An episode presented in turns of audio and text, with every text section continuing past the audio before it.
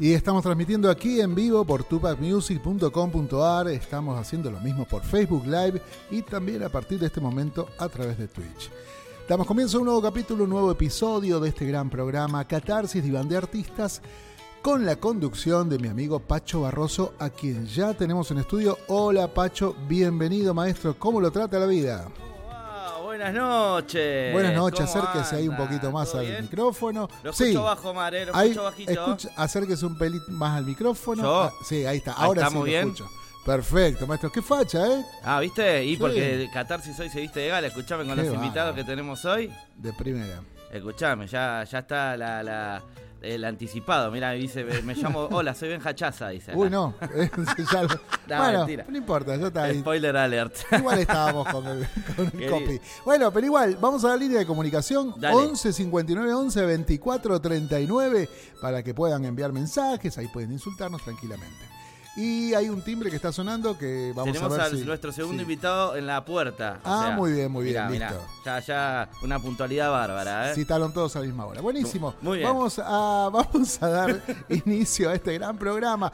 Preséntelo usted, presente a los compañeros, sus secuaces que también están Mis allí. secuaces, ¿cómo le va, señor Lucas Brovia? Hola, ¿qué tal? Buenas noches, muy bien. Acá, como siempre, contento ¿Sí? por este nuevo capítulo de Catarsis. Ajá. Bueno. Hoy, como dijiste, se viste de gala. Se viste de gala. Yo no vine tan de gala, vine más de Richard Fernández con esta onda así.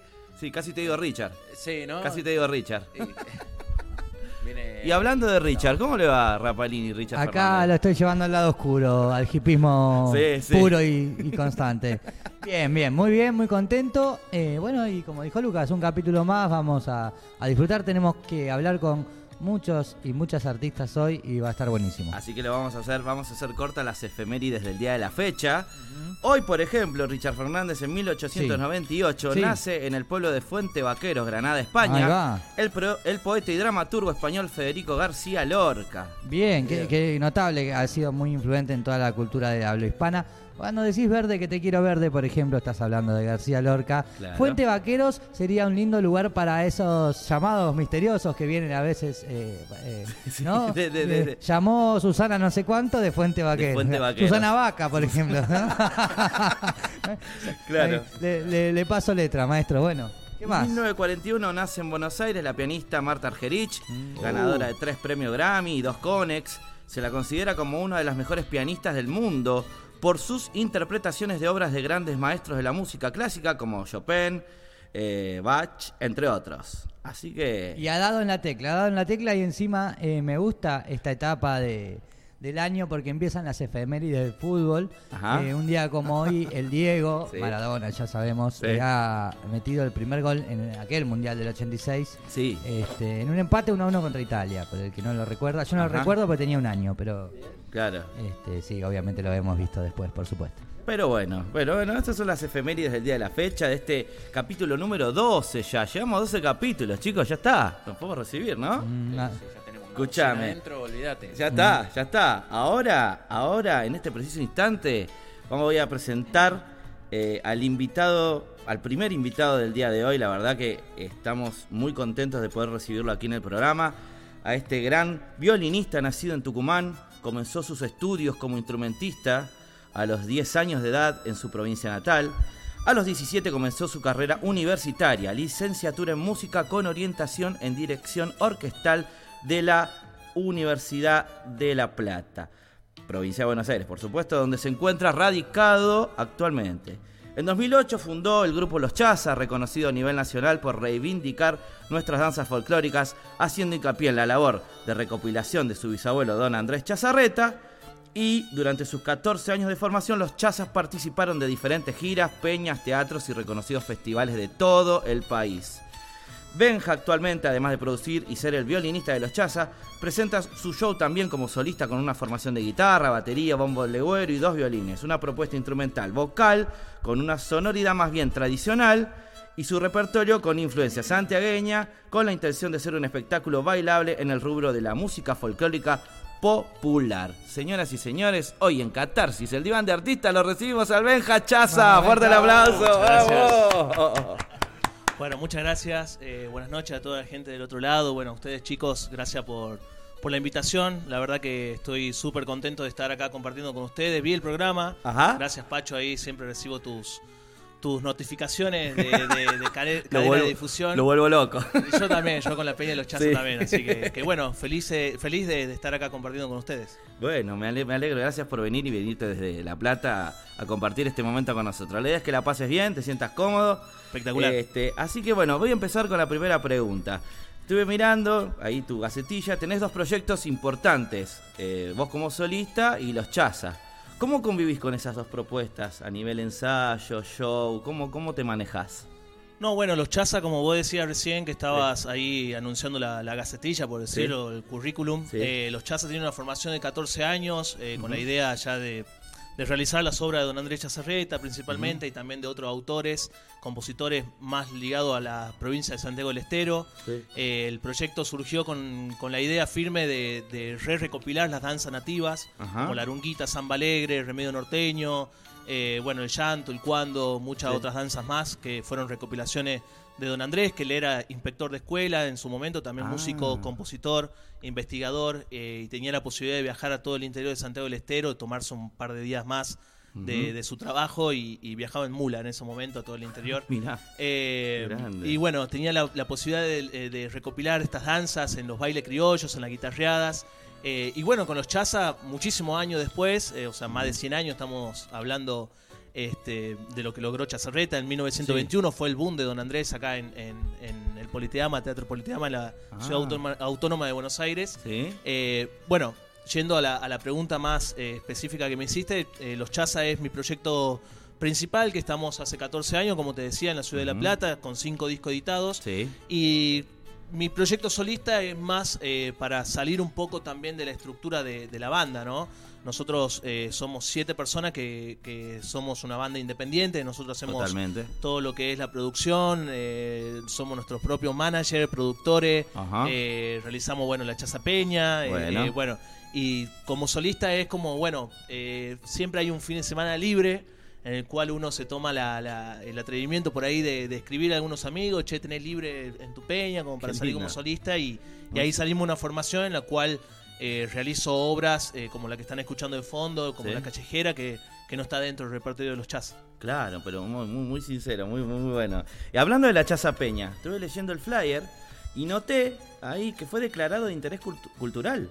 Exactamente, por bueno. La Municipalidad de La Plata. Sí, tuvimos eh, la oportunidad, bueno, muchas gracias. Sí, en serio. A través de la, de la concejala Paula Lambertini, allá en la Ciudad de La Plata, el año pasado, en noviembre del año pasado, eh, bueno, eh, nos llamaron para declarar a la peña de interés cultural por la Municipalidad de la Ciudad de La Plata.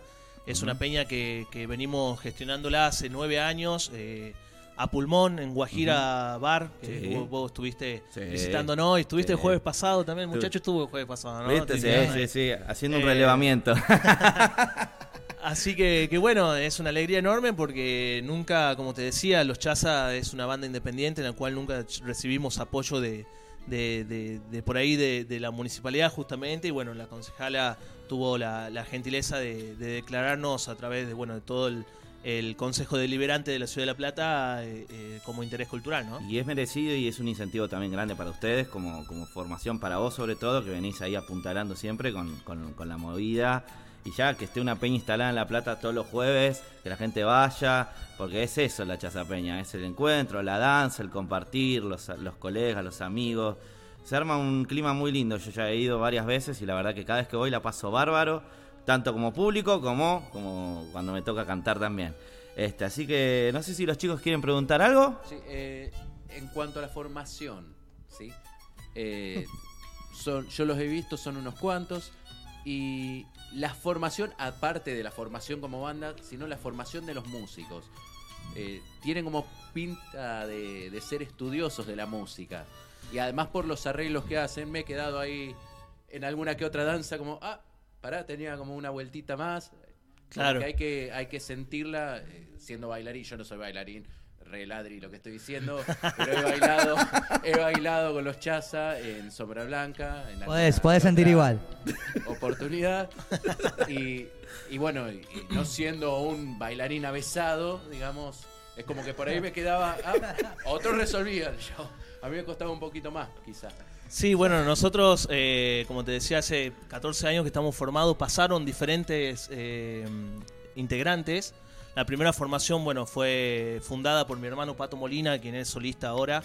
Eh, bueno, estaba yo y Emanuel Azarte con Chalo Ortiz, quien son los chicos de dúo actualmente.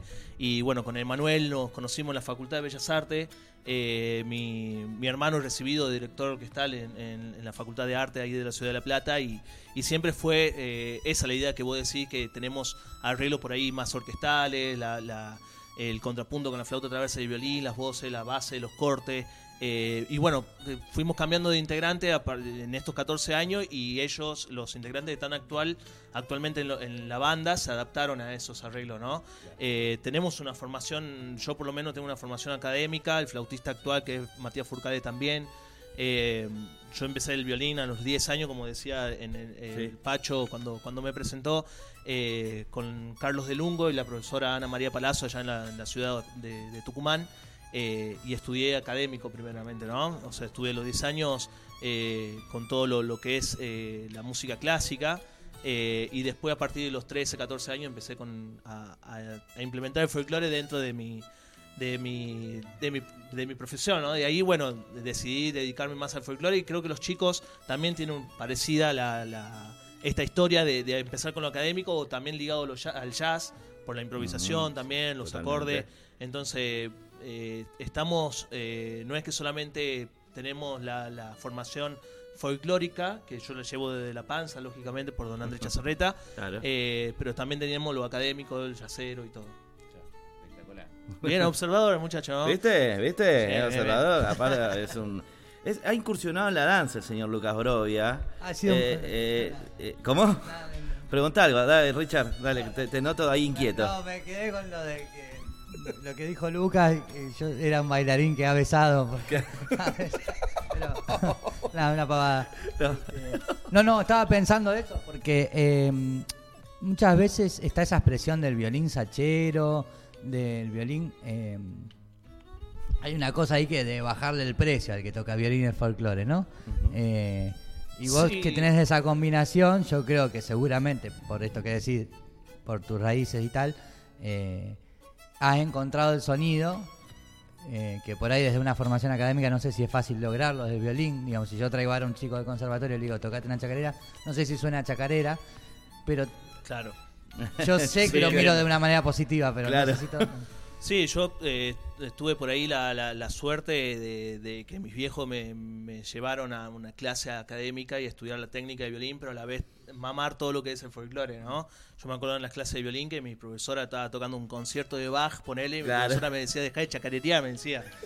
Porque le metía sí o sí la- el, ahí el acento folclórico y, y bueno, yo creo que también hay muchos violinistas en esta época muy buenos, muy buenos, que, que admiro muchísimo, son cada vez más violinistas. Sí, Eh, y eso tuvo mucho que ver, bueno, eh, principalmente por Sixto Palavecino sí. eh, y también por Néstor Garnica, ¿no? Néstor Garnica sí. eh, creo que marcó mucho la tendencia del violín en el folclore, igual que, que el, que el maestro Lele Lobato.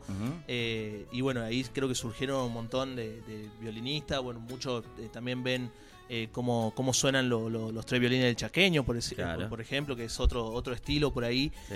Eh, pero yo creo que Néstor, con su calidad, digamos, eh, también de, de ese estudio académico, que Sí. por ahí está mal dicho académico, pero Sí. no hay otra palabra que, que describa, ¿no? De- Sí. lo del estudio de la música, música Popular, clásica. eh, Ah. Creo que, claro, que creo que marcó muchísimo, ¿no? De que uno por ahí no lo toque más, eh, que, que sepa que el violín es difícil para estudiar, pero también está ese toque que necesitas sachero de Sixto Palavecino, ¿no? Eh, También está el estilo de Peteco Carabajal. también No, por supuesto. violín. Hay, hay estilos Que vos decís, Peteco por ahí siempre, mm, yo cuando escucho la- las notas, por ahí dice que no estudió violín, Ajá. pero hace cosas de violinista que vos decís, no sé, dobles cuerdas o golpe de arco, que vos decís, ¿cómo lo hace? Digamos. Claro, claro, claro. Entonces, bueno, eh, va, eh, creo que el estudio depende de cada uno. Yo siempre busqué mi, mi forma de tocar. eh, No me saqué nunca una canción de Néstor. Soy admirador de, de lo que hace Néstor, Sí. eh, lo que hace Lele también, bueno, Sisto eh, y Peteco también, pero nunca me puse a estudiar un tema completo de Néstor por ese miedo de tratar de, de enviciarme porque es tan bueno lo que hace, tan bueno los arreglos que tiene, eh, que son difíciles también, tan lindo para estudiar, pero nunca me quise meter en esa porque si no es como que tomás vicio también de, Claro, de otro, tom- ¿no? tom- Entonces sí, totalmente. fui creando yo mi propio sonido. Y hablando de sonidos y hablando de canciones, ¿tenemos el video, el primer video listo, Mar? lo agarré, lo agarré, lo agarré. Lo, lo agarré. Acá estoy. Sí, ¿Estás, estás listo para el primer video? sí, estoy listo. Acá estamos. Ya ponemos la casetera una antigüedad que acabo de Sí, decir. sí, una antigüedad, pero no importa. Bueno, válido, válido. vamos con la así vemos, barranquera. así vemos ahí a, lo- a los chazas. Estaba rebobinando con la virome. Exactamente. ahí- Estás rebobinando con la Usted virome, me sí. entiende, maestro. Bueno, vamos al video y ya retornamos.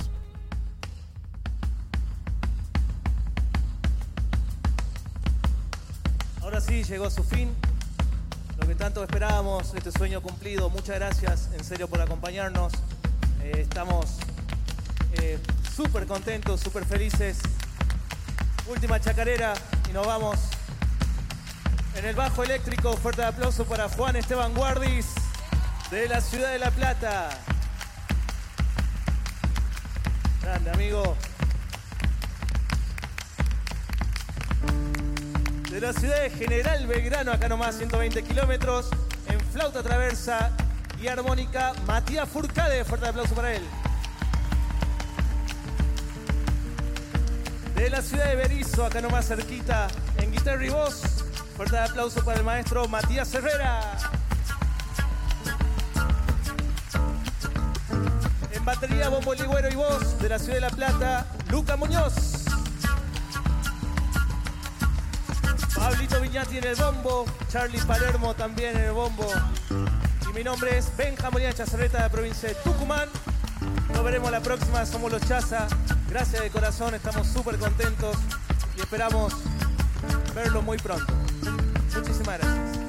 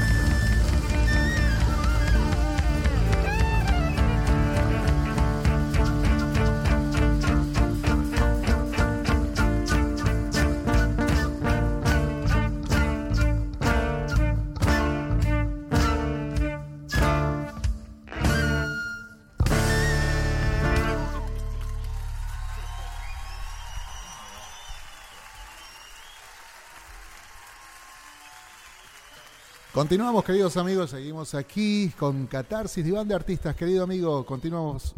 Continuamos. Pacho Barroso. Bueno, continuamos acá. Muy bueno el video, muy buena la chaca. Qué power, ¿eh? Qué power ese tema, ¿eh? Bueno, muchas gracias. Muy, muy bueno. Eh, ¿Dónde fue eso?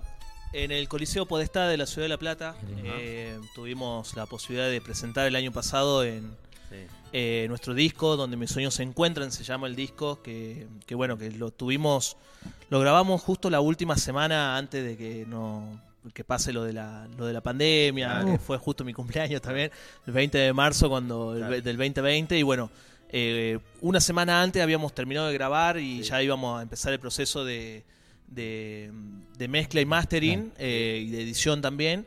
Eh, y bueno, retrasó todo lo de la pandemia, porque si se acuerdan ustedes de que todo el mundo estaba subiendo videos o discos, era todo un boom, digamos, de, de, de saturación por ahí tecnológica, ¿no? Porque lógicamente estábamos encerrados, digamos, en la casa y, y bueno, esperábamos que eran 15 días primero, después, medio- después un mes y después terminaron siendo 8 meses, pero mirá lo que, lo que son las cosas que Sí. Nosotros eh, queríamos tener a, a Rally Barrio Nuevo de invitado eh, en el disco y si no hubiese pasado por ahí esto de, de este parate y no hubiésemos decidido nosotros de subirlo más adelante, Claro. por ahí no hubiésemos tenido la participación de Rally. Eh, porque bueno, al hablar con Rally tardamos un poquito en todo Claro. enviarle todas las cosas hasta que él grabó allá en un quillo en su casa, bueno, hasta que nos mandó, bueno, vos sabés lo- Sí, lo- sí, sí. todo lo que tarda eso. Sí, sí. Eh, así que bueno, este material tuvimos la- presentándolo el, justo el 2 de abril eh, del año pasado, ahí en el Coliseo Podestá de la Ciudad de La Plata. Espectacular. Richard, hacemos el test folk con acá con el Vamos, compañero. clásico. ¿El qué? clásico. Hacemos un test folk. Es el test Ah, folk que hemos bautizado, tranqui. Son preguntas cortas. Yo soy no. muy malo para estas No cosas. No, no, vos tranquilo. Vos tranquilo. Sí, sí. En realidad es una serie de preguntas, porque a ustedes parece que te estamos tomando una prueba, ¿no? Pero, Sí, sí, sí. por ejemplo, ahí vas a ver, mira, un sueño por cumplir. Eh, no, bueno, seguir trabajando de, de lo que me gusta, que es la música. Yo tuve la posibilidad de, de siempre vivir de la música y de trabajar de, de lo que me gusta y seguir cumpliendo ese sueño sería algo increíble este, hasta el último día por ahí de mi vida, seguir dedicado, ligado, ya sea tocando, produciendo o compartiendo con la música. Un referente.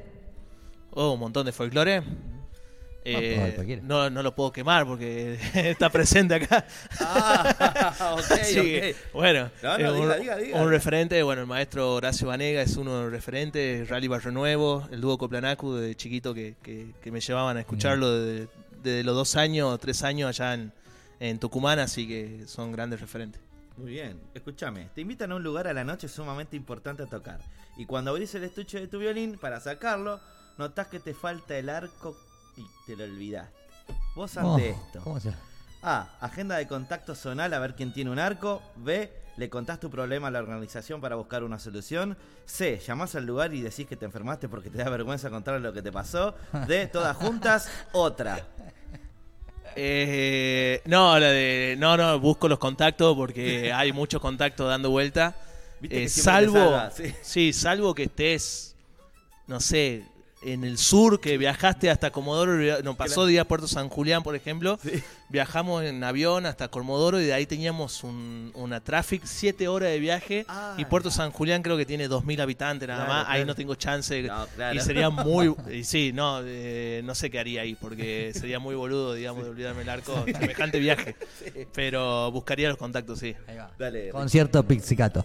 Entonces, este, tu mayor miedo. Mira qué profundo. Mi mayor miedo ¿Sí? Puede ser cualquier cosa. eh, y muchas cosas, bueno, por ahí eh, la muerte puede ser y, y la cárcel, boludo. Mirá. La Mirá. cárcel. Mirá. La cárcel ¿y me, por- me ¿Por qué en la cárcel? No ¿Por sé, porque... No, no, no. Claro. No, no, no, no iría a la cárcel, pero es algo que, que me flashea mucho, ¿no? Bueno, esto de lo que pasó con los rugbyers, por ejemplo, de Mm, claro. 50 años, vos decís 50 años metido ahí que puede llegar a pasar, entonces eso me... El encierro. Sí, sí, no. Sí. La, la falta de libertad. No puedes ver a tu familia, no puedes ver a tus amigos, estás encerrado en un lugar, no puedes tocar más, no puedes hacer nada. Eso, la libertad me parece que es muy importante. Lo más emotivo que te pasó en estos últimos años, en estos últimos días, Ah, re- en estos últimos años, en estos últimos días, perdón. No, bueno, seguí. eh, digamos, ligado a, a la música, a conocer gente nueva también. eh, Sí. bueno, mi compañera está presente acá también. Eh, vamos a mandar el saludo. Sí. Un saludo. Eh, a sí, Tami. sí. Y, Tami. y bueno, nada, seguir con, con- con la música y compartiendo y, sí, y estando con mis compañeros, digamos, ¿no? ¿Y lo más triste, Benja? Lo más triste, días. bueno, la, la, la pérdida de mi viejo por ahí es lo que más me pegó, que, que fue hace dos años, va, ya se va a cumplir en julio dos años, porque él era uno de las, de las personas que, que más apoyaba en la familia nuestro folclore, él era un libro abierto con todo lo que es chazarreta, con toda la, la, movida folclórica y, y fue uno de los, de los fundadores, lo- el, el que hi- hizo la idea de los chazas, ¿no? Claro, Claro. El que dijo, bueno, cuando vayas a La Plata pueden armar con tu hermano, tal banda claro. Con tal y siempre bueno eh, Sí. siempre era un consejo digamos lo que recibíamos de él y, y al armar un disco le pasaba la lista de los temas y él me decía fíjate que este tema te conviene hacerlo en vez de ese tema te conviene reemplazarlo por este o sea opinaba mucho digamos dentro de la banda y bueno ya no tenemos ese conocimiento ¿Peñas a la gorra o con entrada, Benja? ¿Qué preferís? no no con la entrada Perfecto. ¿100 chacareras o 50 zambas? igual para lo de la entrada de la gorra Ah, Diga, diga, diga, diga. Yo, yo quise seguir, pero bueno. Sí. Yo, yo voy a apoyar mucho la gorra de una peña muy conocida acá de, de Buenos Aires porque siempre hay gente. Ajá. ¿Me entendés? Sí. Y, y la, y la gorra tampoco está tan mal, digamos. Ojo con agosto, que está el viaje y ahí, Sí, ahí sí. se vacía un poco. Eh, y ¿sabes lo que pasa? Que, que, que va gente que, que toque quien toque va igual, ¿me entendés? Y Ujú. Eso también ayuda a muchas bandas a visibilizar. Después, bueno, está la gorra que, que bueno, que te parece que es una propina, ¿no? Que te dejan 10, 10 exacto. pesos, 20 pesos, pero eh, solamente esa peña en particular apoyo la gorra, después todas las demás no es a la entrada, Bien. que se valore. ¿100 chacareras o 50 zambas preferís? No, sí, en chaca- chacarera. Soy muy zambero, ¿no? Pero chacarera. Mirá vos, ¿no? Mira, ¿No ¿qué, qué es lo que más valorás de vos? qué sé yo. Me encanta la sinceridad que tenés, Benja. Ya te lo quiero decir. No, Me no. encanta. ¿Qué sé yo? Es transparente. que mm, no sé, que soy insistente con, con las cosas que quiero, digamos. Ahí va. Soy Y- bastante Y por ejemplo, ¿y de otras personas? que es lo que valoro. Ujú. Bueno, la transparencia puede ser, ¿no? Eh. Me gustan las personas transparentes. Lo primero que se te viene a la cabeza cuando escuchás estas palabras, así. Qué dinámico. difícil, boludo. Es ¿Por qué me hacen esto? boludo? Folclore, folclore. Folclore. Folclore, bueno, es todo para, para mí porque me, me crié con el folclore en la panza y es la única música que actualmente escucho. Digamos, estoy rodeado. eh, Para mí el folclore ya es parte de mío, digamos. Estoy 100% todos los días con el folclore. Perfecto, así. Guitarreada. Guitarreada de juntada amigos, compartir. Amor. Amor es amor. Bebida. Eh, Fernet o cerveza. Noche. Como noche. Claro. La noche. ¿Qué representa para vos? Eh, trabajo muchas veces. Ajá. Amistad. Eh, amistad también puede ligarse a amor.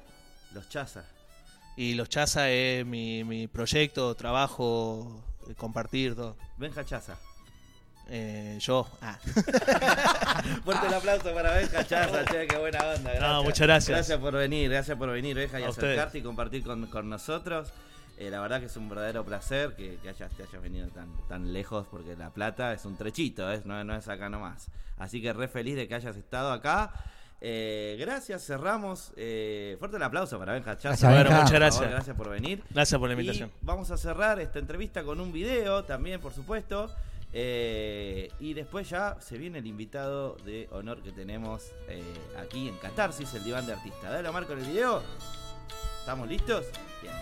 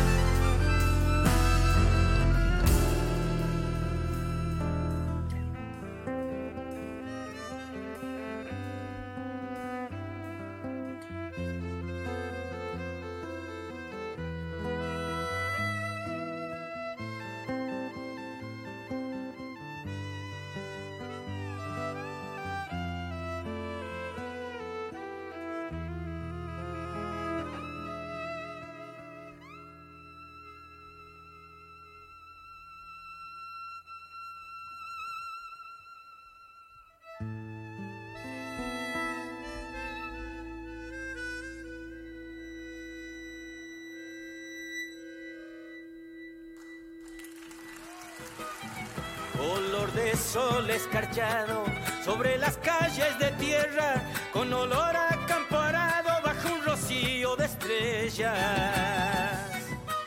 Y estás escuchando, por si te conectás recién, eh, Catarsis, aquí, diván de artistas junto a grandes amigos como el querido Pacho Barroso. Pacho, estamos en estudio nuevamente. Gracias, gracias, gracias. Recontra emocionados con la hermosa entrevista con el Benja Chaza. Que me olvidé, pobre Benja Chaza, de anunciar sus fechas. Va a estar el 9 en Potrero de los Funes San Luis, el 10 en Río Cuarto, el 15, el 22 y el 29 de este mes en Chaza Peña, el 17 en Citibel y el 25 en una peña increíble y hermosa como es la de Posta Bermejo, que le mando un beso ahí a, a Itatí, este, ahí en Cava. Así que con eso cerramos eh, lo de Benja y ahora estamos en un momento sumamente muy emotivo para, para mí, para los chicos, creo que para Omar también, porque tenemos un, un, referente de nuestra música popular sentado acá con nosotros, teniendo ya 12 programas, estamos re felices. Y lo vamos a presentar como corresponde, por supuesto. Para eso me mandó su gacetilla, hizo los deberes, le pedí todo, me mandó absolutamente todo. Así que eh, vamos a presentar al maestro nacido en la provincia de Santiago del Estero, en la ciudad capital, en el año 1954. Actualmente reside entre Buenos Aires y Santiago del Estero. Se va ahí como... Y hay una descripción que leí que para mí lo describe a la perfección, que dice... Entre el monte y la ciudad, el santiagueño Horacio Vanegas desarrolla una obra contemporánea que para los tradicionalistas es moderna y para los modernos tradicionalistas. Su música de raíz está siempre en ese punto medio de inflexión, como un puente entre una generación y otra. Su obra no es solo una muestra de ese folclore santiagueño que tiene tradición y quema chacareras en tiempo futuro, urbano y eléctrico, sino que es un tratado contemporáneo del arte de su región. Eh, es autor, compositor e intérprete de la obra La Misa Santiagueña en el año 1990. Realiza un ciclo musical, Mensaje de Chacarera, junto a Jacinto Piedra y Juan Saavedra. Participa como músico, intérprete en el trabajo discográfico Los Santiagueños se han unido. Presentó el ciclo musical Hermandad con la Tierra junto a músicos santiagueños. Y es director y creador del ciclo musical cultural Mi Origen y Mi Lugar. Hoy viene a contarnos sobre su presentación en la trastienda ¿sí? Eh, que va a presentar su espectáculo que se denomina Viejos Libros. Viejos Libros, ahí lo va a explicar el maestro igual, es una forma de deshojar el diario íntimo de sus vivencias, páginas escritas en conversaciones interminables con su otro ser, el que habita los silencios y las reflexiones de lo hecho y lo deshecho. Viejos Libros es un testimonio fundamental de las páginas más queridas de la vida de este maestro Fuerte el aplauso acá en Catarsis para Horacio Vanegas. Buenas noches, Horacio. ¿Qué tal? Buenas noches, Pancho. Y gracias a, los muchachos, a los chicos y a Omar. Sí. Eh, bueno, es un honor para mí visitarlos en este programa que tiene sus seguidores y también es un, un programa que muy reconocido. Sí, sí, estamos hace poquito, pero cuando pensé en escribirle, eh, fue como, digo, bueno, escribo. Como dicen en no, ya lo tenés, ¿viste? y fue muy, amable desde el comienzo, así que la verdad que estamos re contentos. Y, para arrancar, eh, en principio me gustaría que me cuente de la trastienda, digamos, cuándo es y demás, así, y de un poco de qué va a tratar, es con banda completa. ¿De qué se trata un poco el show? Bueno, eh, sí, el título del, del, espectáculo y además de un proyecto importante para mí, que es un uh -huh. proyecto muy amplio, muy grande, sí. eh, es Viejos Libros, uh -huh. y esto remite a, a la historia misma, uh -huh. a, a, las curiosidades que yo he sentido en la vida, eh, desde visualizar eh, el contenido de los poetas y de los escritores de, de todas las, las, las, generaciones y de los distintos países. Uh -huh. y, y, también eh, porque mi madre, doña Constantina Jesús Barraza, sí. Sí. Eh, desde niño me hizo entender que el la palabra es fundamental. Sí. Y que hay que defender la palabra sí. Hay que bucear en la palabra y encontrar el contenido de cada Sí. cosa, Sí. porque era valioso. Yo la considero como la filósofa que me ha formado a mí Sí. y me ha hecho ver cosas que, bueno, hoy las rememoro en este espectáculo con, con citas y cosas que me han ido sucediendo en la vida. Yo soy un- una persona que no escribe canciones para vender canciones o para hacer hit de las canciones. Escribo por una necesidad interior de, de volcar todo es, eso que me, me circula por mi ser y, he establecido una tremenda eh, lucha, un enfrentamiento con la palabra, porque no le- siempre digo que cuando ya no esté en este mundo quiero irme Sí. muy bien preparado porque del otro lado hay gente ya muy Muy me- preparada. ¿no? muy muy, Muy entonces preparada. seguramente me sentarán y me tomarán un examen antes o me patean para que para el lado del No creo. de abajo ¿me No entiendes? creo, no creo. de vuelta No así creo. que es eso es un Sí. el espectáculo consta de dos horas y un repertorio nuevo Ajá. un repertorio nuevo, canciones nuevas que van a ser formar parte de mi próximo disco, que es Viejos Libros. Qué bien. qué bien. Y está apuntado hacia la, la parte este, que por ahí la gente con, con el ritmo y la potencia de nuestra música este, no ha observado detenidamente, que son las, los textos de las canciones. Sí. En algunos casos sí. Y bueno, en este caso intentamos, este, eh, intento ubicarme Sí. como letrista o como escritor, como poeta. No quiero ser este, eh, muy pretencioso de decir eh, poeta o escritor, eh, sino como letrista de las canciones que, que- que me ha tocado crear y apuntamos a eso, ¿no? El formato es cuarteto como siempre, un cuarteto eléctrico, bajo, batería y guitarras eléctricas con distorsión y mi guitarra y mi voz. Eso, de eso se trata. de eso se trata. Qué- qué- qué descripción más, más clara. Eh, o me quedé con algo ahí de, de- de que, que no es que no es que hace música por una cuestión de, meter un hit o, por- o de necesidad. Eso también lo, lo leí en una entrevista que le hicieron en, allá por el 2004 y, y decía exactamente lo mismo. Que usted quería representar más bien la música de Santiago del Estero. ¿Usted cree que con, ya con estos 20 años siendo estando acá en el 2023, cree que pudo ya difundir su música por todo el país como, como usted desea, digamos?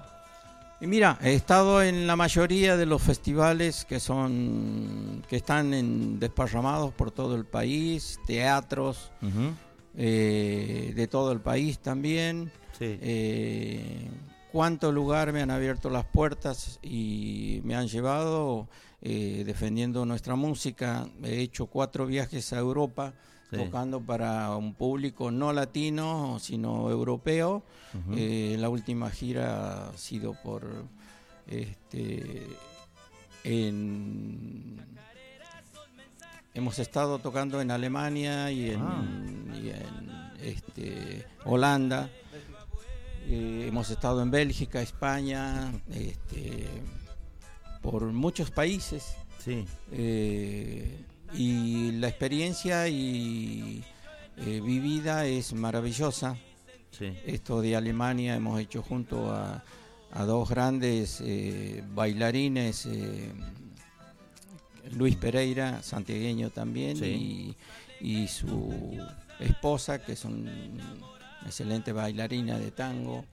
Y bueno, eso hemos conformado un, un espectáculo este, con ellos y, y ha sido maravilloso todo lo que me ha tocado vivir y, y sigo intentando difundir eh, la música originaria de mi tierra, ¿no?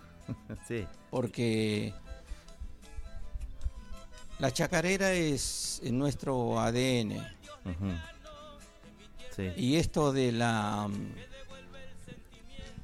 del título del, del programa de ustedes que habla de la de la época de los griegos Ajá. a donde a través de las tragedias este, se trataba de limpiar el alma, el espíritu Totalmente, eh, ¿sí? artísticamente.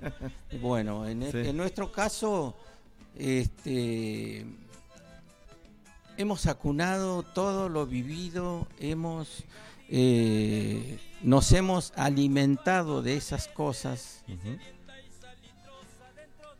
contrariamente a lo que tal vez los griegos hacían, porque Claro. los, los, los abrumaban sus, sus- su problemática exis- existencial.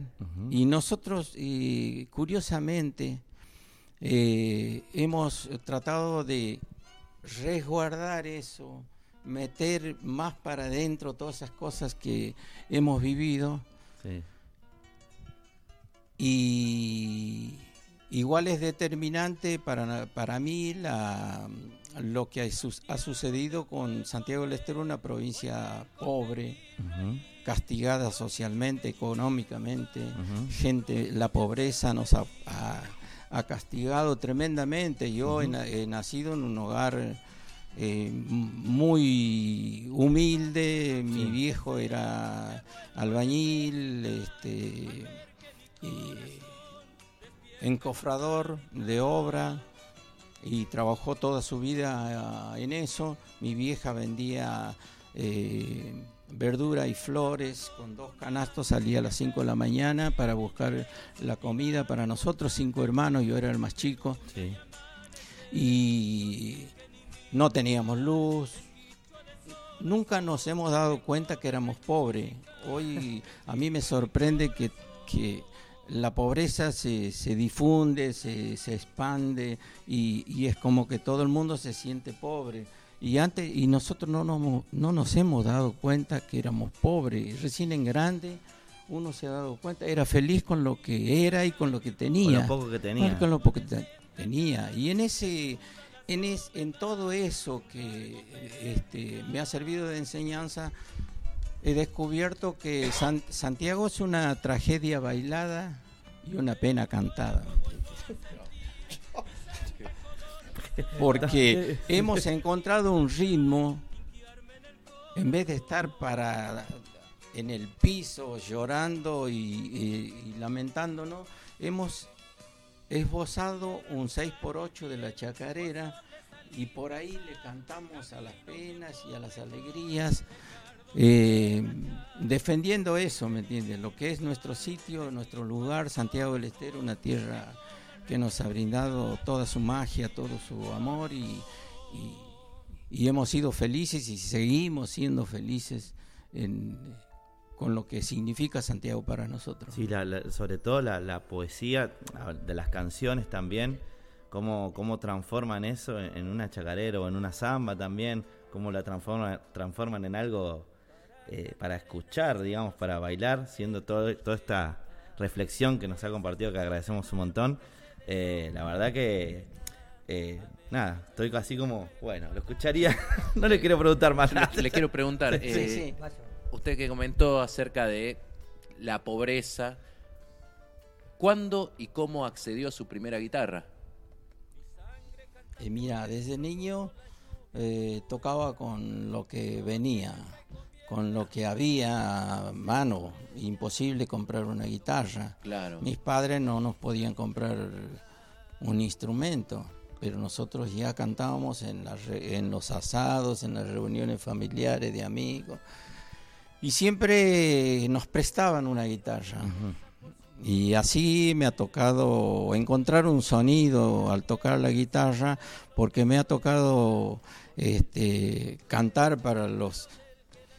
En Santiago es común que se haga una reunión, la gente tome, se ponga en pedo, y resulta que te pide que cantes tal chacarera. Sí. Y que vos cuando arrancas se pone a hablar con el que está al lado, ¿me entiendes?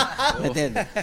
Y eso multiplicarlo por, Por 20. Por, por 20 o 30, ¿me entiendes? Entonces nosotros teníamos que gritar, gritar para hacernos escuchar.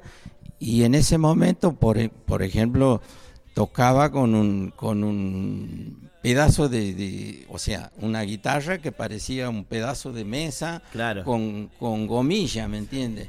Y entonces había que sacarle sonido para que te escuchen, porque uno fantaseaba con la intro y con todas esas cosas de un, de un, de un tema. Y eso fue lo que me marcó y, y hay anécdotas tremendas de eso. Ah, Una, una. Por ejemplo, Sí, una, mi una. viejo cayó, él, él trabajó desde que se inició el dique de, de Terma de Riondo, en Terma de Sí, Riondo, sí, sí, conozco. y hasta que se terminó. Eh, trabajaba con Panedile Argentino, una obra, una empresa muy conocida Sí. y famosa en Sí. este país. Sí. Y un día cayó de un encofrado de arriba, 8 metros, se rompió la rodilla, lo trajeron aquí a Buenos Aires, todo, y le pagó la empresa acci- accidente. Y de aquí él, con lo que cobró,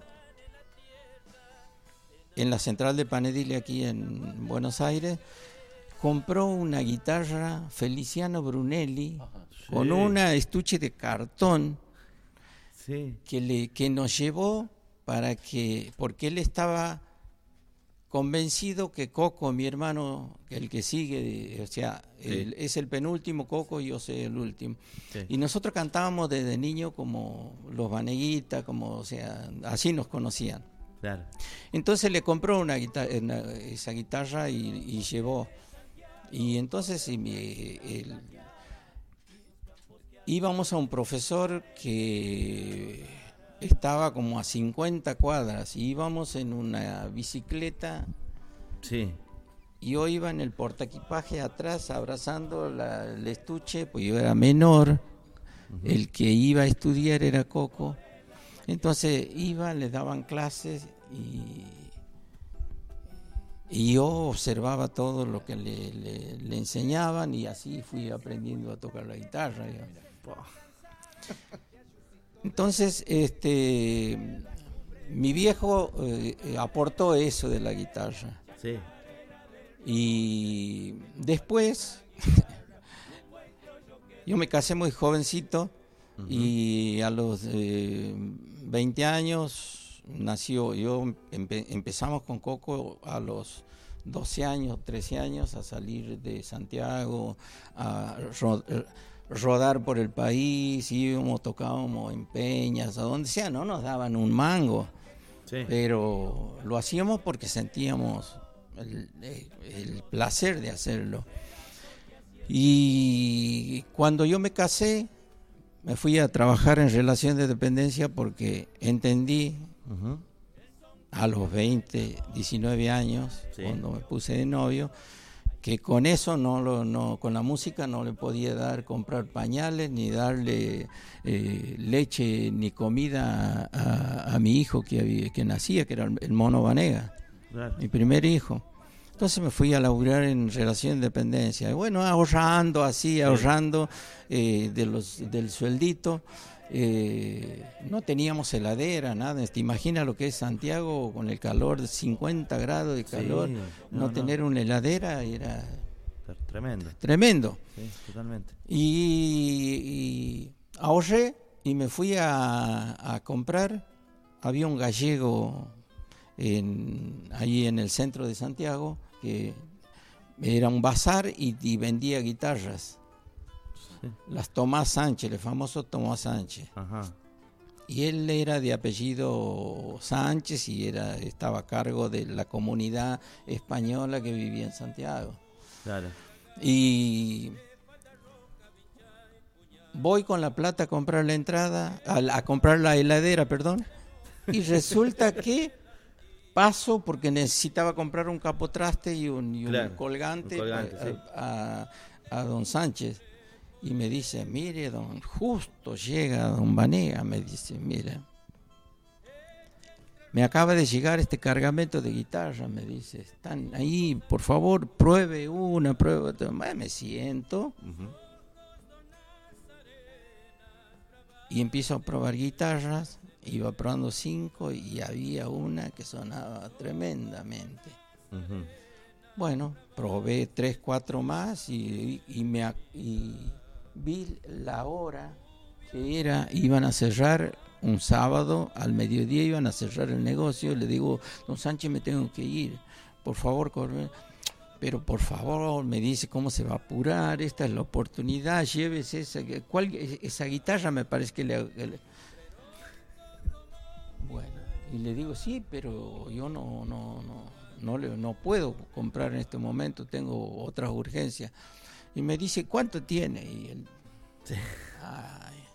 bueno, me dice, llévela, llévela y después me termina de pagar, lleve con a cuánto tiene. Y la plata para la heladera le terminé dando a Sánchez, a Sánchez. A- y que me regaló el estuche, me regaló capotraste, me regaló todo el gallego vivo. Y compré la guitarra y cuando me di cuenta que volví a casa, cómo llegaba a casa con la guitarra y no con la heladera. Se ha quedado helada la, la noticia. Claro, no, fue tremendo, fue tremendo, no sé, no me saludaba, no me han saludado durante tres meses, ¿me entiendes? Iba a laburar, volvía y era así como preso, te tiraban la comida y Claro, te claro. Bueno, todas esas cosas tienen que ver con, con- con, eh, cómo llega eh, una guitarra a, a- a mi poder, ¿me entiendes? Claro, sí. Y fue esa guitarra que yo la intentaba convencer a la mamá de mis hijos que con esa guitarra iba a comprar una heladera y le compré la heladera después porque Ujú. se dio, se dio. El Después. de arriba me hizo el favor, ¿me? Sí, sí, sí, claramente. Richard. Finalmente después hubo heladera entonces. Este, yo pensaba, hay mil cosas que uno le preguntaría, ¿no? Sí. Eh, pensaba esto, en un momento eh, estabas hablando de, la, de lo importante de la palabra y, y en esto de- de- del santiagueño y de la chacarera, eh, por un lado está el tema de los versos, ¿no? De la danza y tal. Eh, bueno, y por el otro es lo que vos tengas ganas de escribir al momento de, componer. Entonces, la pregunta, voy al grano, es si las coplas y las sílabas y la estructura eh, te facilita la cosa o te la complica. Eh, mira, eh, uno sabe que una chacarera son cuartetas con versos octosílabos y eso te puede condicionar. Pero yo eh, me he dado cuenta que eso se podía romper, este, estructuras, y que no era necesario estar encerrado en, ese, en ese formato. En ese formato. Entonces, así he compuesto aires de chacarera, por ejemplo. He compuesto aires santiagueños, una mezcla de la diversidad de rítmicas que había escuchado en la música tradicional de Santiago. Y en función a eso iba este, creando las letras de los temas de manera libre. Y siempre he tratado de no...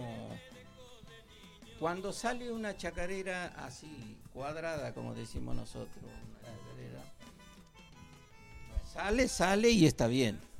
Pero uno trata de, de siempre de encontrar eh, su, el perfil de uno como compositor, ¿me entiendes? La musicalidad de uno y no cerrarse a, a las estructuras.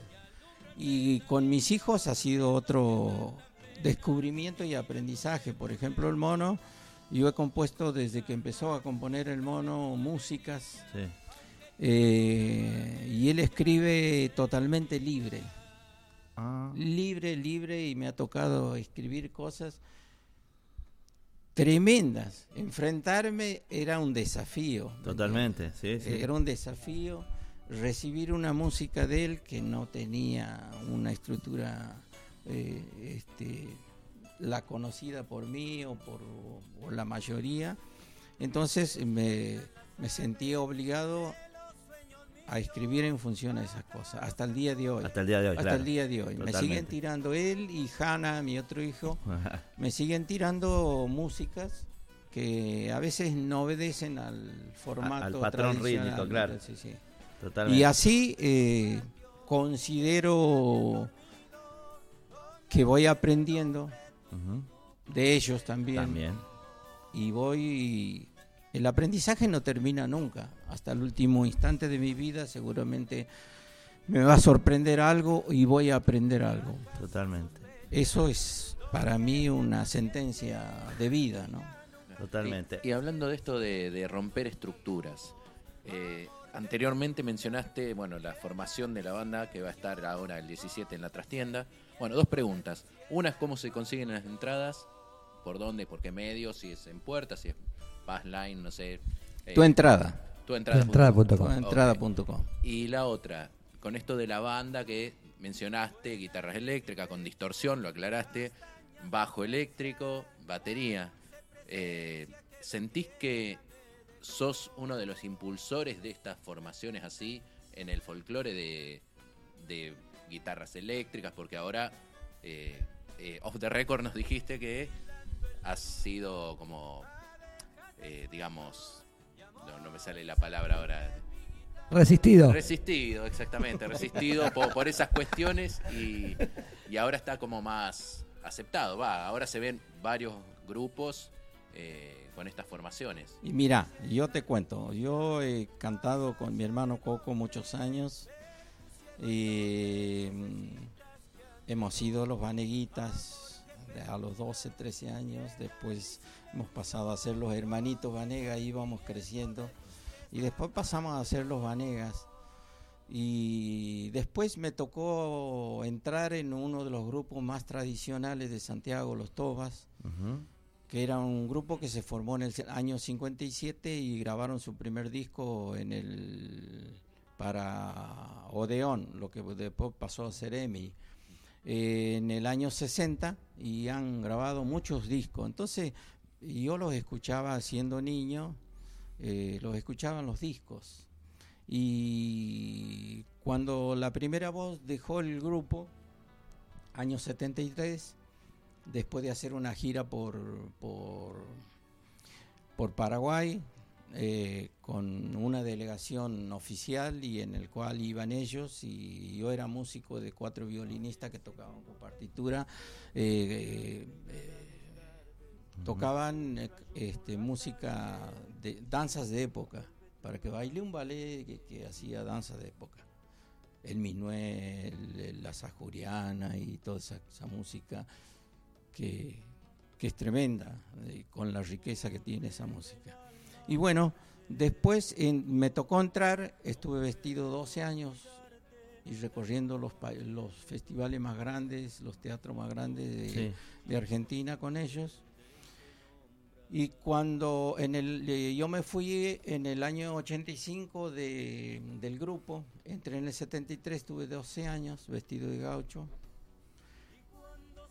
Y decidí armar un grupo porque quería cantar mis canciones, las que había escrito desde los 13 años, ¿me entiendes?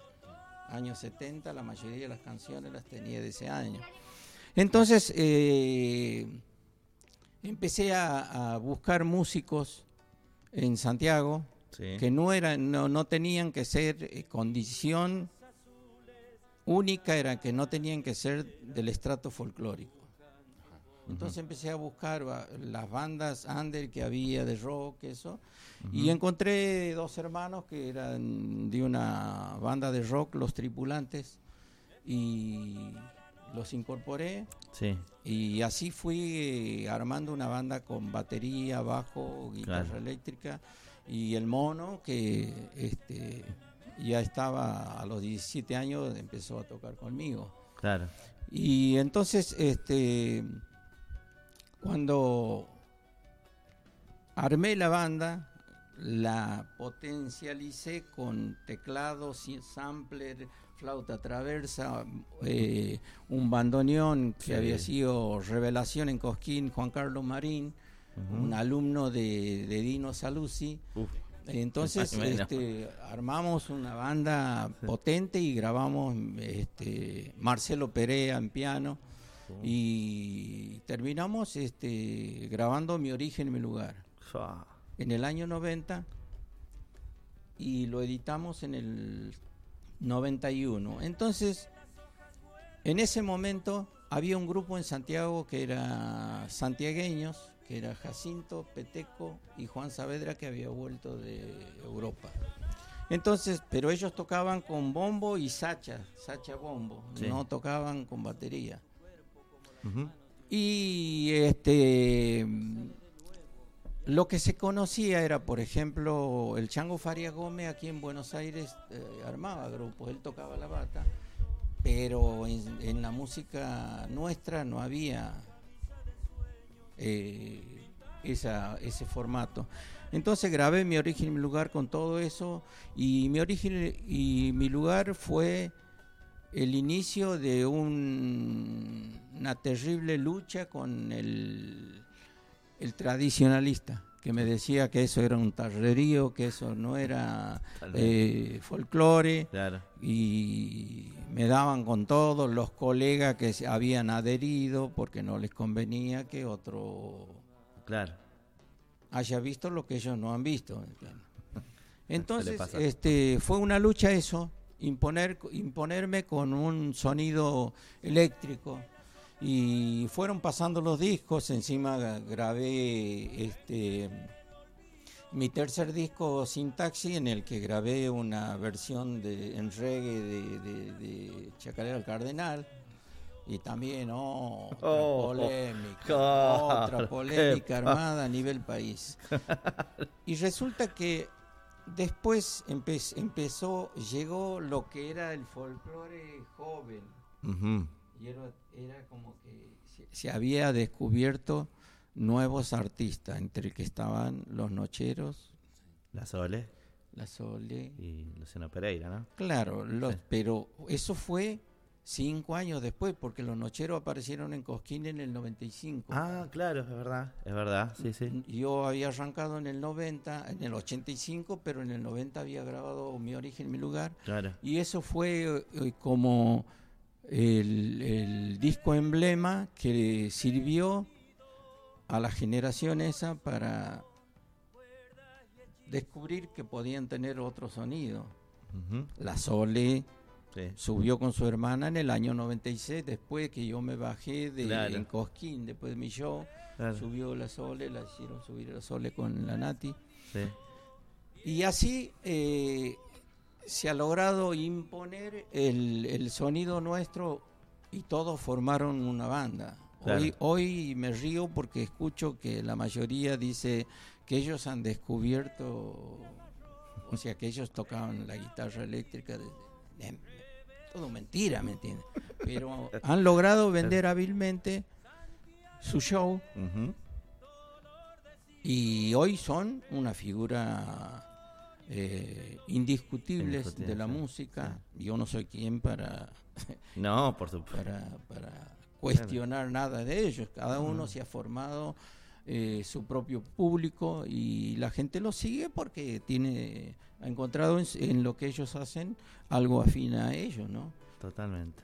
Mientras tanto yo sigo este, buceando, seguimos con mis hijos, ahora somos tres ya, que seguimos eh, eh, armando proyectos y desarrollando proyectos para eh, el futuro. Y me da el pie para de vuelta recordarle al público la presentación del espectáculo de Horacio Vanegas en la trastienda el día 17 de junio a las 20 horas.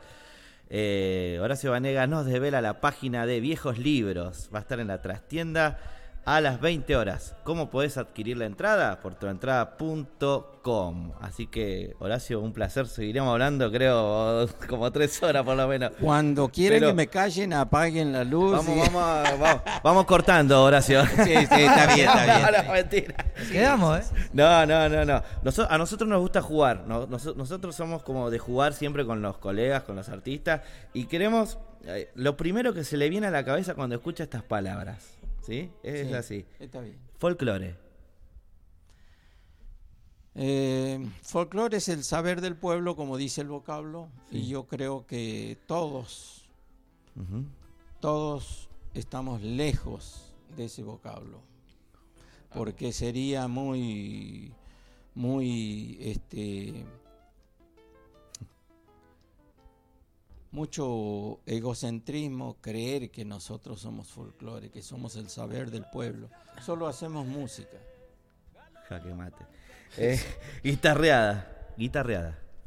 Guitarreada es un encuentro muy hermoso, una ceremonia muy linda. En Santiago para nosotros es común comer un guiso sin carne, y- pero la guitarra aparece y se arma la guitarreada. Y a veces cuesta comprarse una cerveza, pero después de la segunda cerveza ya todos son ya todos meten la mano en el bolsillo y pagan. Antes no tenían, ¿me entiendes? Antes, antes no había, ¿no? Bueno, Claro, todo, es, todo eso es al- algo mágico que nace en la guitarreada, ¿me entiendes? Que para nosotros Sí. es algo muy lindo. Y hoy a la generación nueva le sirve, los chicos escriben media chacarera y te la cantan así, en te la. Totalmente. Porque quieren hacerse escuchar, quieren hacer conocer su cosa. Eso sucede en la guitarreada. La guitarreada. El amor. El amor es un sentimiento tan amplio y sublime que no se circunscribe a una pareja, hombre-mujer, sino el amor tiene que ver con lo que sentimos por nuestro lugar, por nuestra gente, por los amigos, Mm. por nuestros hijos, por nuestros padres. Y hay diversas formas, el amor que sentimos nosotros con la música, por la música. Y son, es un sentimiento tan amplio y tiene muchas aristas, muchas connotaciones que obedecen a lo que uno a uno le explota interiormente, pero no tiene que ver con ni con el sexo ni con eh, ni con un hombre y una mujer que se enamora, no, no, No, no. para mí son cosas que pasan por eso, esa palabra inmensa que es amor, ¿no? Totalmente. La noche. La noche es algo que a mí siempre me ha deslumbrado, porque mi vieja me decía de- desde niño, ¿ustedes creen que cuando ustedes se acuestan a dormir, el mundo se para? ¿El mundo se detiene? ¿Ustedes creen que no sucede? ¿No suceden cosas con cuando ustedes están durmiendo? Porque se enojaba porque nos decía, ¿cuántas, eh, ¿cuántos años tienes vos? 14, mamá. Y ella decía, ajá, ¿cuánto duermes? ¿Cuántas horas? Y qué sé yo, no sé, 10. Ajá.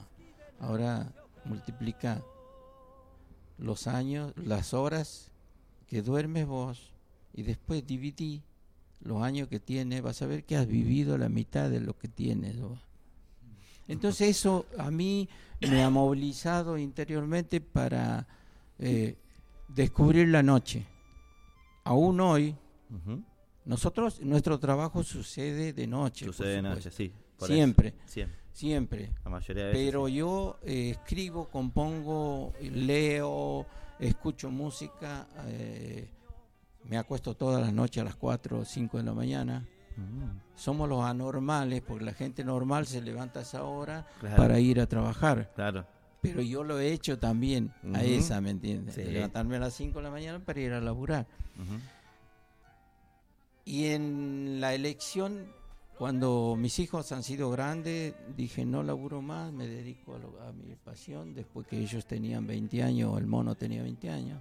Ya no iba a llorar por comida, ni por leche, ni por pan, Claro. ni por nada. ¿me? Claro. Ya se valía por su propio medio. Entonces, yo vivo, soy un amante de la noche, sigo viviendo. la- lamentablemente se ha terminado la bohemia. Ajá, claro. Quedamos muy pocos Ujú. los que amamos la noche y nos sentimos plenos de noche. Esa es la noche verdad. para mí, a donde me sigo descubriendo como ser humano y me brotan líneas de cosas que voy volcando, voy escribiendo, voy escribiendo, voy escribiendo. Totalmente. La noche es- eh, para mí es eso. La amistad. Y la amistad es eh, algo sagrado. Por ejemplo, eh, uno conoce muchísima gente, muchísima gente. Sí. Pero hay muy pocos amigos eh, que tengan que ver con esa palabra amistad. Eh, mis hijos, por ejemplo, mis tres hijos son mis amigos, porque yo como amigos de ellos no les puedo mentir ni le esconderles nada. Y ellos tampoco, porque siempre he sido un padre que eh, les ha pedido que no, se, no hay que darse vuelta murmurando cosas. Vení, eh, decímela en la cara si tienes algo que decirme. Pues la mejor forma de. Eh, conversar hasta de las cosas que no, no nos hacen bien. Sí. Y la amistad es eso. Yo no he sido, no he tenido amigos de mi generación, por ejemplo. Siempre es- me he sentido atrapado por la gente mayor a mí, porque eso me significaba que esa persona tenía una vivencia más amplia. Y en Buenos Aires he encontrado mis amigos, uno falleció hace un año y medio, tenía 94 años, lo iba a visitar a, a su casa en, eh, en Devoto y era un amigo. Sí, sí, sí. y él se le, le brillaba los ojitos cuando llegaba yo a visitarlo, ¿me entiendes? Esos son los amigos. Y mi amigo Polo Rodríguez, que vive en La Plata, que también tiene 70, casi 80 años, y también eh, es una persona de las que son de antes y que no te mienten, no te vos tirate eh, ciego, cerrar los ojos y tirate que Claro. vas- ellos van a estar a- detrás de uno. Eso es la amistad para mí. Muy bien. Bueno, Horacio, muchísimas gracias por venir. La verdad que nos ha nutrido un montón con su conocimiento, con sus anécdotas. Hizo un poco de catarsis también, ¿eh? También se, se ha aprendido, ¿no? De hecho, ¿Qué- se podría hacer toda una canción con todas lo- las definiciones que hubo Sí, acá. con, con las Se definiciones. nota de la sabiduría, la filosofía de, de la madre, que, que cuando habla Claro. es como que, que me, me lleva para ese lado, digamos. Cuando Sí, sí, sí. comenzó Que, que hablaba de, de la palabra, bueno, de, de su mamá. Bueno, el desafío mayor mío es eh, eh, escribir un libro, Ajá. que lo voy a escribir. Y bueno, ahí estarán volcadas todas estas cosas que la vida me ha enseñado y me ha mostrado, y me ha clarificado de lo que es el ser en, en este mundo, ¿no? Mucha- muchísimas gracias de corazón por venir, por compartir este momento con nosotros. Omar, ¿hay mensajes? Sí, sí, sí. Ahí, ahí estás buscando los mensajes, Omar. Yo pensaba también en los jóvenes muchachos, muchachas que están escuchando el programa Sí. y que también se llevan una, una moraleja que es eh, antes de comprarse una heladera piénselo dos veces por ahí está perdiendo una gran oportunidad Mensajes, mensajes un montón, gente que escribe, bueno, mensajes que teníamos también para el Benja. Sí. Hay, Sí, se me- hay amigos que bueno han estado en la noche escribiendo, ¿no? Mariel Holguín, vamos Catarsis, allí conectada, Elsa Mm. Beso. Stratievsky, hola gente, saludos de Elsa de Capital Federal, Chino Goñi, saludos desde Ayacucho, Uh, Franco abrazo, Chino, Córdoba. Eh, trabajar con Franco Córdoba, Romino Vieda, jajaja. Bueno, esto creo que fue parte de lo que fue el interrogatorio al querido Benja. Romino Vieda, me alegraron la noche con el interrogatorio al Benja, un cariño a todos. Elsa Stravinsky, qué hermosa interpretación, viendo los videos. Sergio Fasoli, aguante Catarsis. Romino Viedo, un lujo esta noche. Felicitaciones chicos, Catarsis. Qué honor escucharte, Juan Romero dice. Mateo Claudia, gran admiración a Horacio y cariños a toda la producción de Catarsis. Elsa agrega, señor Horacio, un gran maestro, admiración pura. Romina Oviedo de Solo Puro, escuchar a Horacio Vanegas, un cariño maestro. Wow, qué historia. La de la heladera, querido maestro Horacio Vanegas. Bueno, va a quedar, ¿eh? va a quedar en la, en la historia. Eh, bueno, y saludos de querido Horacio de Viviana Cariaga, ahí también de mi hermana que está escuchando. Bueno. Te mando un saludo grande. Un abrazo. qué épocas, qué épocas. épocas? Qué épocas, el año 90. Grabando el quenero. ¿te- ¿Se acuerda, Claro, con ella, que, que grabó con, en nuestro disco Mi Origen, Mi Lugar. Y bueno, ver a la familia Cariaga eh, con su grupo en ese momento. Sí, sí. eh, Con uno Condor del- Canqui, claro. Condor Canqui. Condor Sí, claro. sí, sí, sí, sí. Bueno, y bueno, tantos recuerdos ahí de, de grabación en el estudio. Estábamos creo que en el mismo sello en ese entonces. Y había, estaba grabando, me acuerdo, el, el bandoneón. Y eh, me acuerdo que había un detalle con el tema de la afinación y hubo que hacer todo un injerto para poder afinar de modo analógico. En ese entonces todavía no había nada digital. Y ahí estaba innovando el querido Horacio con, con su gente y una grabación memorable. Así que bueno, el agradecimiento de siempre, la familia, mi viejo también me te envío un gran saludo, ahí están escuchando y bueno, la gente que va a seguir escuchando a través de la plataforma, esto lo vamos a estar subiendo a podcast, eh, ah, a podcast, a Spotify para, para que puedan seguir disfrutando de este de esta nota, de este, de este programa, porque han sido dos notas increíbles. Maestros, bueno, Un abrazo a, a toda la familia Gracias, a tu viejo, gracias, gracias, musicazo y una un ser especial era en ese era al frente de Cóndor Canqui. así es. Tremendo, tremendo, tremendo. Recuerdos hermosos de programas con el querido Julio Marvi. Sí, con Don Julio. Que íbamos en patota a tocarle a Julio. Así que en el En, programa. en aquel entonces, vamos a contar, cuando había, se organizaban los festivales, Don Julito Marvis, Sí. eh, y había por ahí algún lugar donde había que ir y qué sé yo, íbamos, eh, era como una comitiva y te sa- sacaba festival de donde no había. Y ahí estábamos siempre, ¿no? Rompiendo fuerte, con volúmenes, innovando. La verdad que unos recuerdos maravillosos de Horacio eh, haciendo historia con la batería y el bajo. Eh, que me decías que es un caso que no ha prescripto todavía, ¿no? Este, No, Horacio. no, no, no, no. No, no, no, no. Todavía eh, me quieren ver vestido de gaucho y tocando con la guitarra sin enchufar. Pero, pero ellos no dejan el vaso de whisky ni se Claro. compran un terreno y arman un rancho ahí ¿me y andan de alpargata. Claro. Andan en, en autos último modelo, con pilcha importada y pretenden que nosotros nos Claro. vistamos de gaucho. No. Bueno, y otro personaje lindo también de esa época y que tengo el gusto de laburar con él es Luisito Dillano, quien también te manda un saludo junto a Ah, Blanca López. hermano. eh, que bueno, ahí están también escuchando el programa. Genio, abrazo enorme virtual. Que bueno, te hemos cumplido, querido amigo Pacho. Mira, Pacho no le alcanza la cara de felicidad. Estoy La estamos, está feliz. eh, y los chicos acá, ¿sabes qué, Horacio? Sí. Eh, sos un gran referente para, para mucha gente. Totalmente. Eh, y has marcado, has hecho historia. Y esto está dando frutos ahora, de aquello que luchaste tanto y hoy eh, reverdece en toda esta gente maravillosa. Acá hay grandes músicos. Eh, continúa el Benja que está acá presente, que también a quien admiramos muchísimo. Y es una camada que viene investigando y apoyando.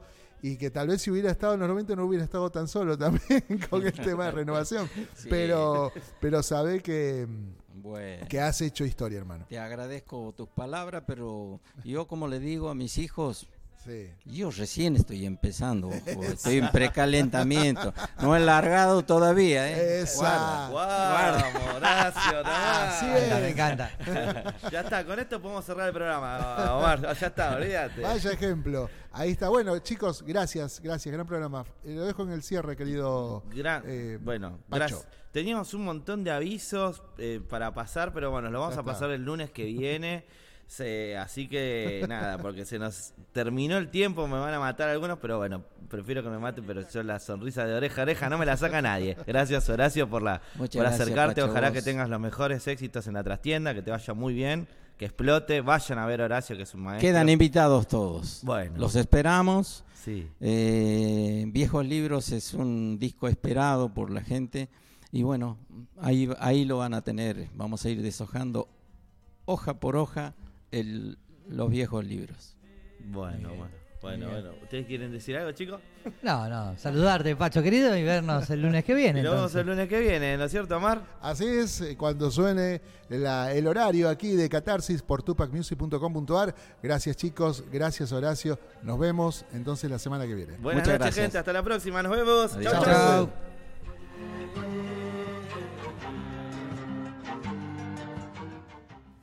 estabas esperando. Calamarca en vivo. Celebrando el Año Nuevo Andino Masónico Huicacuti y el Día del Padre. en el Luna Park. Calamarca en Buenos Aires. Gran espectáculo de música y danza, como no lo viste nunca. 20 de junio de 2023 a las 18 horas. No te lo puedes perder. Celebremos junto a Calamarca. Sumérgete en las profundidades de la música y danza más original de nuestro Avia Yala. Compra ya tus entradas únicamente en ticketportal.com.ar. Calamarca.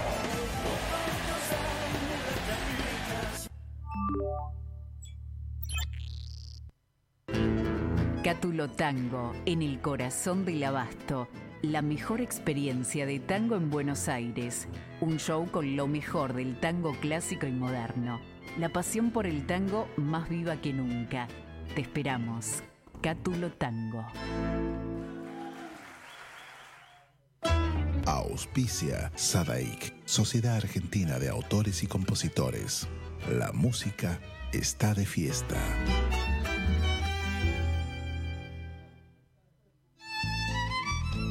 Fábrica de envases de hojalata en Basil.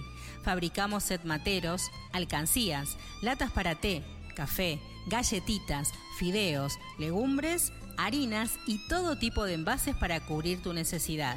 Vos elegís tu modelo, tamaño y color. Contamos con un departamento de diseño gráfico y desarrollo industrial. Envíos a todo el país. Venta mayorista y minorista. Consulta SAL 5411-5315-2580. Seguinos en nuestras redes, en Instagram y en Facebook, arroba en Latas Decoradas.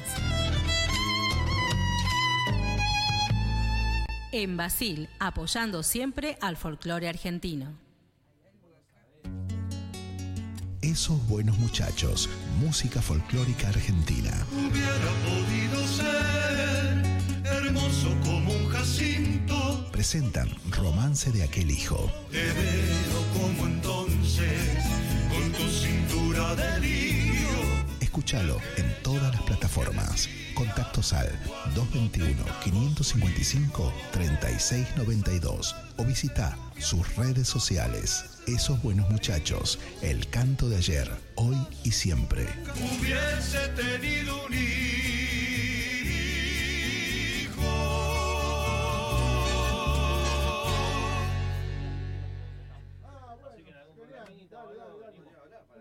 ¿Tomamos mate? Elegí yerba mate Don Omar, de sabor suave y súper rendidora. Carga tu mate de energía. Don Omar te acompaña todo el día. Lo que estabas esperando. Calamarca en vivo. Celebrando el Año Nuevo Andino Masónico Wilcacuti y el Día del Padre en el Luna Park. Calamarca en Buenos Aires. Gran espectáculo de música y danza, como no lo viste nunca. 20 de junio de 2023 a las 18 horas. No te lo puedes perder. Celebremos junto a Calamarca. Sumérgete en las profundidades de la música y danza más original de nuestro Avia Yala. Compra ya tus entradas únicamente en ticketportal.com.ar. Calamarca.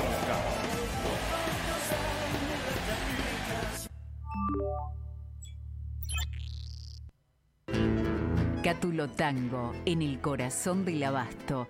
La mejor experiencia de tango en Buenos Aires. Un show con lo mejor del tango clásico y moderno. La pasión por el tango más viva que nunca. Te esperamos. Cátulo Tango.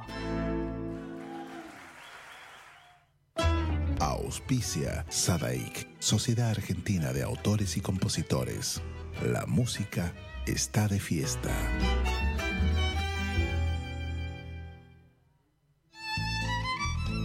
Fábrica de envases de hojalata en Basil.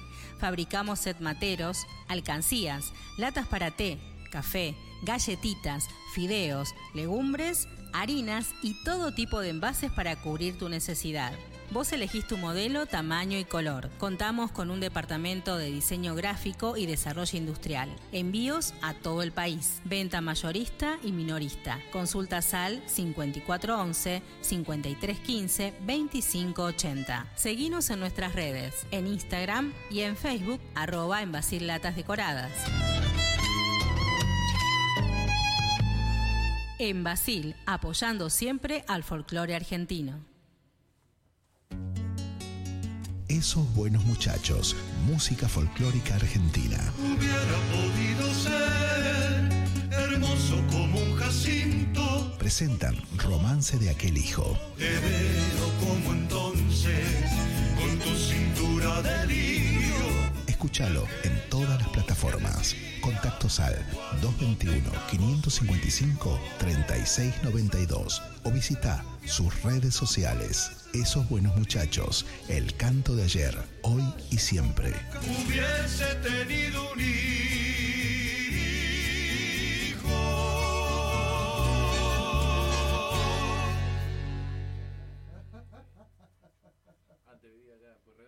¿Tomamos mate? Elegí yerba mate Don Omar, de sabor suave y súper rendidora.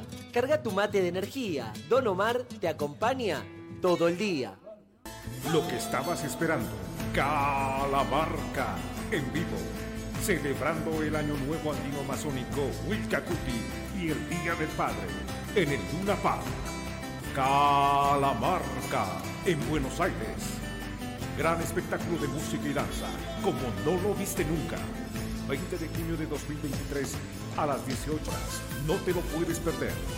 Celebremos junto a Calamarca. Sumérgete en las profundidades de la música y danza más original de nuestro Avia Yala. Compra ya tus entradas únicamente en ticketportal.com.ar. Calamarca.